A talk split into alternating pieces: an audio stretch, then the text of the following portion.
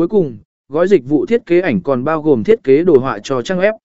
Thiết kế đồ họa cho trang web đã trở thành một yếu tố quan trọng trong việc tạo ra giao diện người dùng hấp dẫn và chuyên nghiệp. Các yếu tố như bằng nờ, hình ảnh minh họa, biểu đồ và biểu tượng đóng vai trò quan trọng trong việc tạo ra trải nghiệm người dùng tích cực và thu hút khách hàng. Thiết kế đồ họa trên trang web cũng phải được tối ưu hóa cho các thiết bị di động để đảm bảo trải nghiệm nhất quán trên mọi nền tảng. Tóm lại, các gói dịch vụ thiết kế ảnh đã trở thành một phần cốt lõi trong việc tạo dựng và nâng cao hình ảnh thương hiệu, gây ấn tượng với khách hàng và tạo ra trải nghiệm người dùng tích cực.